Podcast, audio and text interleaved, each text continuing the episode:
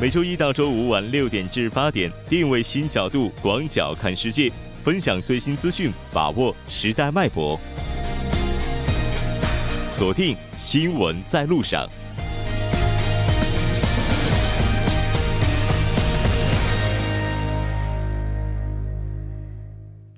好的，欢迎回来，这里是正在为您直播的 TBS EFM 调频一零一点三。那在第二部节目开始之前，先来为您介绍一下下周十月八号我们全新改版的相关情况。呃，每周一到周六早上九点，MC Erika Park 他的 Inside Korea 将带您了解更多韩国的信息。早上十点钟，MC Lee Trust Me 他的新节目 Lifestyle 脱口秀将和大家见面。每周六早七点到九点，将为妈妈们准备 Real Mom Real Talk。那每周日早上的同一时间，Best of the BBC World Service 将为大家传递 BBC 国际广播的新闻摘要。此外，TBS 深夜节目 Sound Unbound 改版之后，将在凌晨两点到五点陪伴大家。最后要为您介绍的就是中文节目的新变化。每周一到周五六点至八点的新闻在路上，以及周末同一时间段的周末文化走廊，在改版之后将通过 TBS 的 A APP 能够进行直播收听。今年秋天全新的 TBS EFM 调频一零点三将与您同在。稍后在第二部节目当中呢，我们将为您带来的是半岛之外首尔新生活以及听首尔。那半点过后马上回来，关注半岛之外事态走向，传播全球动态新闻声音。半岛之外。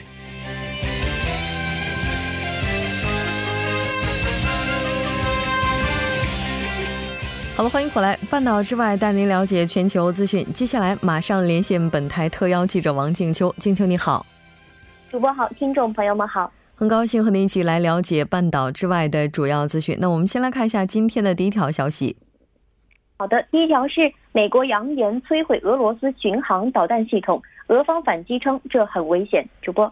是的，没错。应该说，自中国和俄罗斯进行联合军演之后，美国对于中国包括俄罗斯的军事方面呢，也是有了比较多的言论。那我们先来看一下具体的报道内容是怎样的。好的，当地时间十月二号，美国常驻北约代表哈奇森表示，俄罗斯必须停止秘密研发被禁止的巡航导弹系统，否则美国将寻求在其投入使用前摧毁它。而莫斯科方面则斥责指斥责称，这种侵略性的言论很危险。直播，嗯，是的。那我们也来看一下俄罗斯方面的回应。好的，对此呢，俄罗斯外交部的发言人扎哈洛娃在当天回应称，北约没有认清自己的责任，也没有察觉到其侵略性言论的危险性。扎哈洛娃表示，至于问题的实质，俄方的军事专家会给出详细的答复。俄罗斯外交部指出。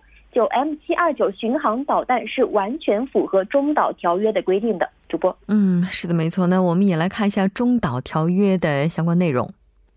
好的，那中导条约全称呢是苏联和美国消除两国中程和中短程导弹条约，由美国和苏联于一九八七年的十二月八号签署。条约规定，两国不再保有生产或者是试验射程在五百至五千五百公里的陆基巡航导弹和弹道导弹。主播，嗯，是的。那这条关注到这儿，接下来我们再来看一下下一条消息。下一条是因慰安妇少女雕像，日本大阪解除与美国旧金山的友好城市关系。主播。是的，没错。此前呢，因为慰安妇少女雕像的问题，日本大阪方面也是多次向美国旧金山进行过抗议。那我们先来看一下相关的内容报道。好的，据日本共同社的报道，大阪市在十月二号发布了消息，日本大阪的市的市长以市长的名义向美国旧金山市的市长致函，通知解除友好城市关系。报道写道，据称呢，这是由于关于旧金山市。接受象征慰安妇问题少女雕这个像的捐赠仪式，大阪市市长吉村洋文在市政府向记者团强调，此前一直要求旧金山市不要将少女像作为公物，但对方完全没有接受。主播，嗯，是的，那我们也来看一下这个雕像到底是什么时候在这里开始存在的。那雕像呢，是由旧金山市一个华裔和韩裔民间团体于去年的九月树立。雕像位于旧金山市唐人街的一块私有的土地上。那该团体在十月呢决定把雕像赠予市政府旧金山市。呃，这个旧金山市的市议会在十一月中旬投票之后，一致通过接受雕像作为捐赠。旧金山市这一决定呢，是引发了大阪市的不满和抗议。日本内阁官房长官菅义伟在去年十一月在新闻发布会上说，在美国和其他国家树立慰安妇雕像与日本的立场冲突，极其遗憾。主播，嗯，是的，没错。那当然，如果这个问题需要解决的话，可能最首要的还是需要日本能够正确的去面对慰安妇的问题呢，这样才能够避免在其他地区也出现类似的一些纠纷。那这条了解到这儿，我们再来看一下下一条消息。下一条消息是半世纪以来仅三位女性获得诺贝尔物理奖。主播，嗯，是的，没错。那刚才你也提到了，诺贝尔的史上应该说呢，女性科学家获奖者是非常少的。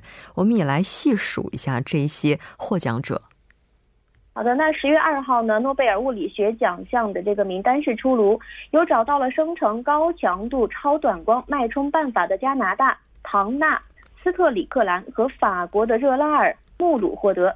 那唐纳呢，也因此成为了过去五十五年来首位获得诺贝尔物理学奖的女性，也是历史上的第三位获得该奖的女科学家。主播，嗯，是的。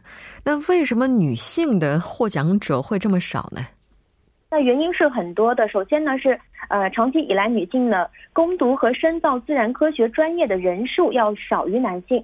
那虽然女性接受高等教育的比例是在明显上升，但偏文轻理的情况是依然存在的。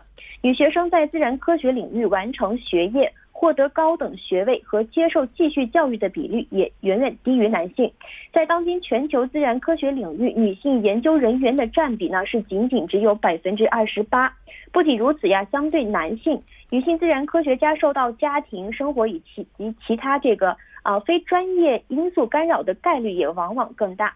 当然呢，随着女性社会地位和接受自然科学高等教育比例的稳步上升，女性自然科学家的努力、才能和贡献也终将在诺贝尔自然科学奖项的方面。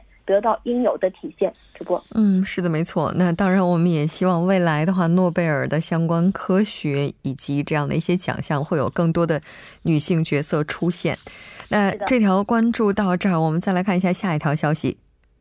下一条是诺贝尔基金会负责人称昂山素季的行为令人遗憾，但他的诺贝尔和平奖不会被撤回。主播，那我们先来看一下相关的报道情况。好的。诺贝尔基金会的负责人在九月二十八号在斯德哥尔摩接受采访时说：“昂山素季作为缅甸民间的领导人，采取的一些行动是令人遗憾的，但他的诺贝尔和平奖将不会被撤回。”该负责人说：“因为法官会经常不得不讨论获奖者的优点，而撤回奖励是不合理的。”主播，嗯，是的，没错。那当然，我们也要看一下他究竟是如何获得的这一奖项。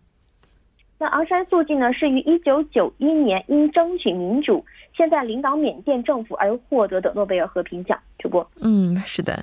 那我们也来看一下缅甸方面的回应。好的，联合国调查人员呢是在八月份发布了一份报告。指责缅甸军方在一项行动中以种族灭绝意图对穆斯林罗兴亚进行大规模的杀戮。那该行动将越过边境的七十多万难民是赶到了孟加拉国。缅甸拒绝将联合国的调查结果称为片面。那据负责人呃政府的发言人称，去年八月武装袭击安全部队之后的军事行动是一次合法的反叛乱行动。主播。是的，没错。当然，我们也看到昂山素季，他在上个月的时候也表示，事后他的政府可以更好的去处理若开邦的情况，但没有承认任何重大的罪行。呃，这条了解到这儿，接下来我们再来看一下中国税务部门依法查处范冰冰阴阳合同案目前的最新进展。好的。据报道，群众举报范冰冰阴阳合同涉税问题之后，从中国国家税务局、德城、江苏等地的税务机关依法开展调查核实的情况来看，范冰冰在电影《大轰炸》剧组拍摄的过程当中，实际取得片酬是三千万人民币，其中有一千万已经是申报了纳税，其余两千万以拆分合同的方式偷逃个人所得税六百一十八万元。少缴缴营业税以及附加一百一十二万元，合计七百三十万人民币。此外呢，还查出范冰冰以及其担任法定代表人的企业少缴税款二点四八亿元，其中偷逃税款是一点三四亿元。在九月三十号，江苏省税务局依法已向范冰冰正式下达了税务处理决定书和税务行政处罚的这个决定书，要求其将追缴的税款、滞纳金、罚款在收到处理处决之后在。呃，规定期限内要缴清。主播，嗯，是的，当然，其实这个案件自从开始进行调查以来，就有着各方的猜测，但我们看到最终似乎并没有对他追究刑事责任。是的，依据《中华人民共和国刑法》第二百零一条的规定，由于范冰冰属于首次被税务机关按偷税予以行政处罚。且此前未因逃税缴纳税款受过刑事处罚，那上述定性为偷税的税款、滞纳金、罚款，在税务机关下追加这个呃通知后，在规定期限内追缴的，将不予追究刑事责任。主播，嗯，是的，好的，非常感谢静秋带来今天的这一期连线，我们下期再见。主播再见，听众朋友们再见。接下来关注一下这一时段的路况、交通以及天气信息。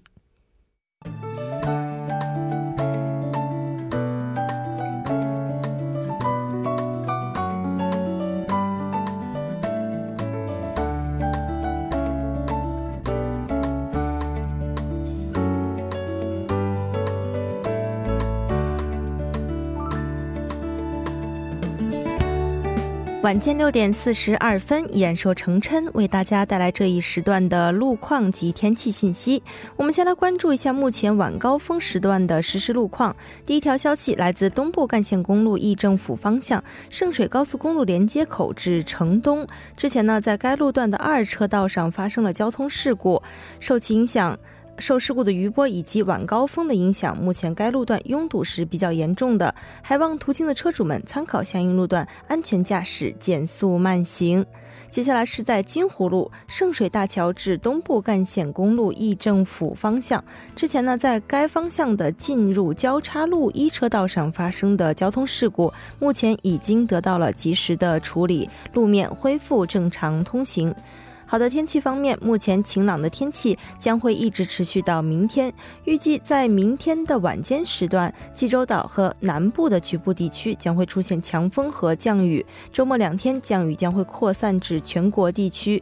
今年的第二十五号台风康尼的中心位置呢，在今天的上午八点钟，位于日本冲绳县那霸市南偏东方向，约七百一十公里的西北太平洋洋面上。预计康尼将以每小时十五到二十。十公里的速度向西北方向移动，逐渐的趋向的东东海东南部海面，强度变化不大或略有减弱。在五号白天呢，进入东海南部海域，强度将逐渐的减弱，而后在东经的一百二十五度，也就是日本的西部海岸附近，转向北偏东方向移动，移速呢明显加快。好，来关注首尔市明天的城市天气预报，晴转多云，十四到二十五度。好的，以上就是这一时段的天气与路况信息，我们稍后再见。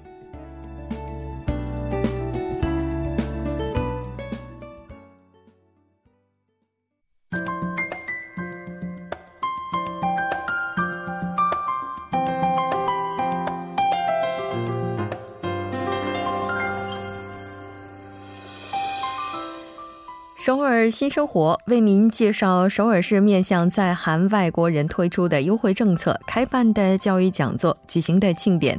接下来，马上进入我们今天的首尔新生活。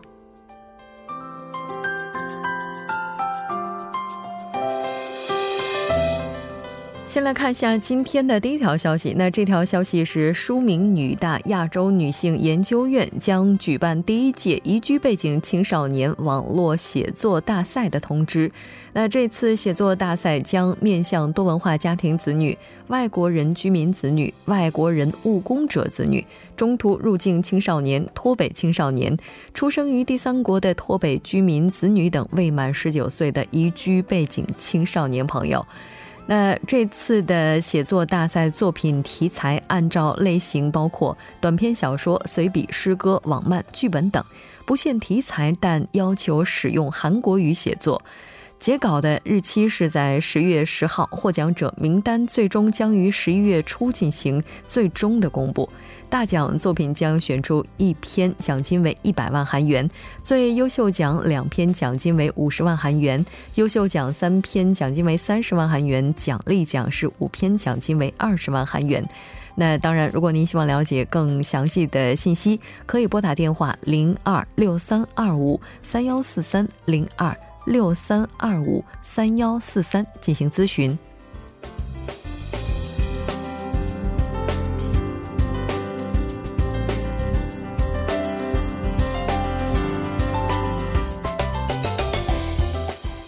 再来看一下今天的下一条消息，那这条消息是首尔特别市体育会将举办的2018年多文化青少年运动会。那这次运动会举办的时间是在十月二十八号，地点呢是在广金区的儿童大公园运动场。参与的人员包括多文化家庭青少年、多文化家庭的家长、支援机关的相关人士等，一共是五百多人。那这次的活动是分项目来进行的，有集体项目，也有家长这个这个个别参与的，包括扔鞋子大赛等等。当然还有套圈比赛。那当天的活动是非常丰富多彩的。如果您参与的话呢，在当天就会为您提供便当、T 恤、纪念品等等。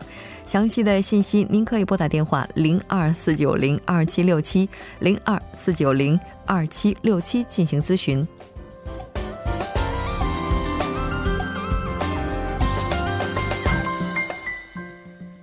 再来看一下今天的最后一条消息：广金区多文化家庭支援中心提供的 Dream 驾照这个相关的备考项目。那这次的课程安排是从十月十五号到十七号下午两点到五点。那十月二十号进行的就是驾考驾照考试的笔试部分，地点是在广金区的警察局。结婚、移民者、外国人、留学生朋友都可以进行报名，内容就是驾照笔考的相关内容教育。那这一次的教育费用是全免的，但习题集呢也习题集也会为大家提供，但考试的费用需要由本人来承担。详细的信息您可以拨打电话零二四五八零六六六六零二四五八零六六六进行咨询。好的，以上就是今天首尔新生活的全部内容。稍事休息，马上为您带来今天的听首尔。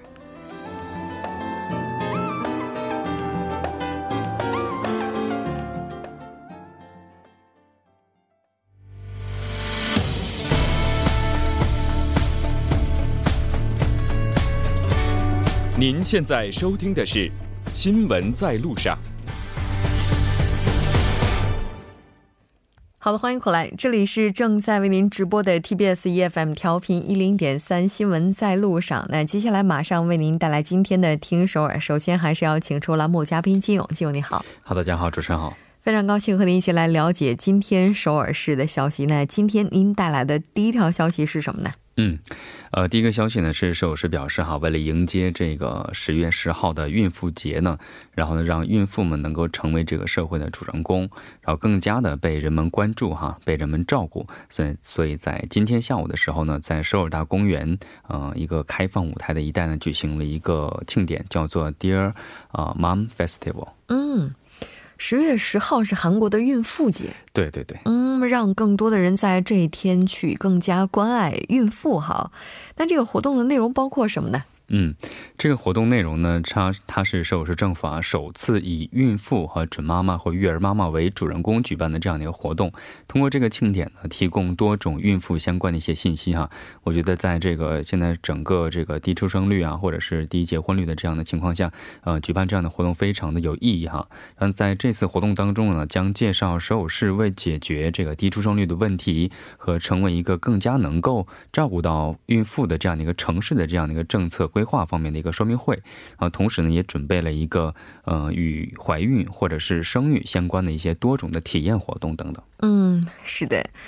那我们看这次在开幕式当中啊，也是安排了非常有趣的活动。嗯，对，呃，在开幕式当中呢，孕妇和这个参与者哈，应该是他们的一些丈夫们，呃，手持象征孕妇的粉色的气球，然后呢，在儿童大公园一带散步哈。然后在下午一点钟的时候呢，在开放舞台上，以这个孕妇需要的运动和营养为主题，进行了一个孕妇运动教室。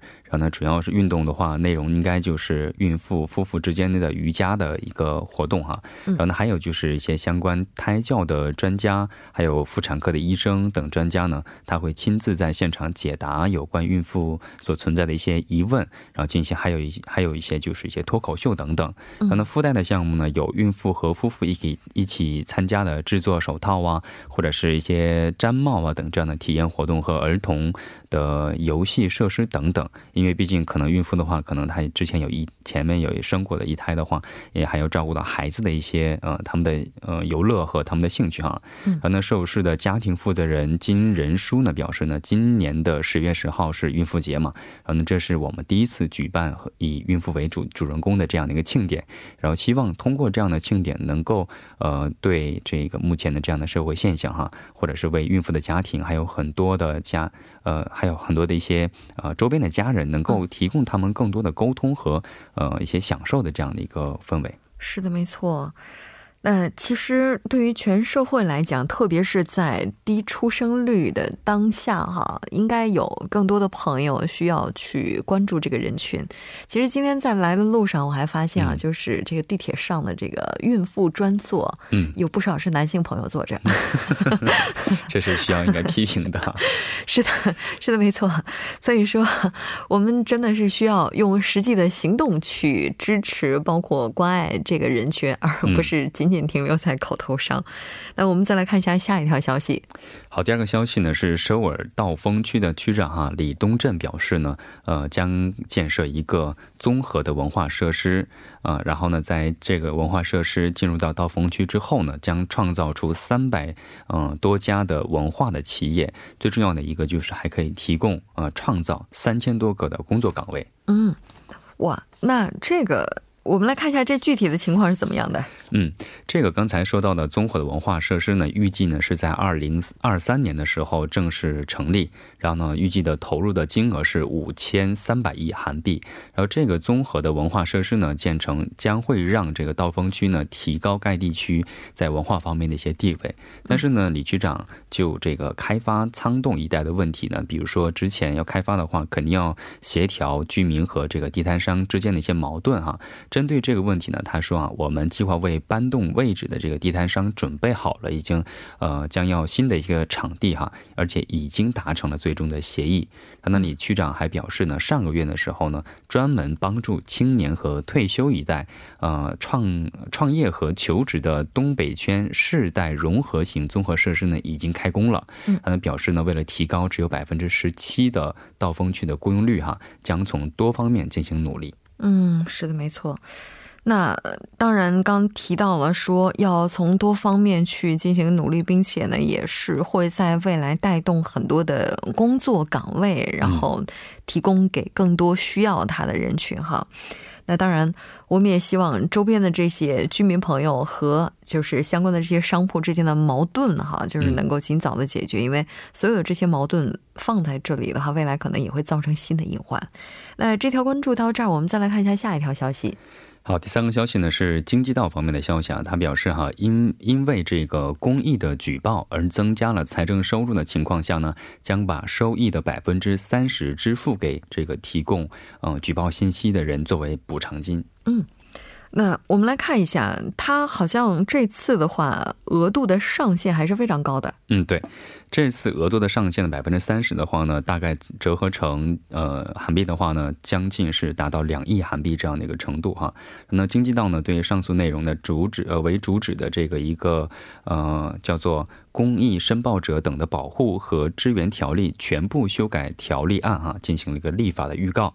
那即使没有财政收入的情况下呢，啊，财政收益的情况下，但对于防止呃财政损失的情况下，也也是为了促进这个公益做出了一定贡献哈，最多呢会给予两亿韩币的这样的一个奖金。然后条例案中呢还包含了一个信息，就是进行举报的话，肯定会。呃，但有人担心自己的身份会不会暴露，他在这个条例当中呢，也是提到了将防止公益举报者的身份暴露，然后呢，引进通过律师实施非实名代理申报制的这样的一个内容。嗯，那最后呢，条例修改案呢，将在通过这个道议会的定期呃会议的审议之后呢，于明年的一月一号开始实施。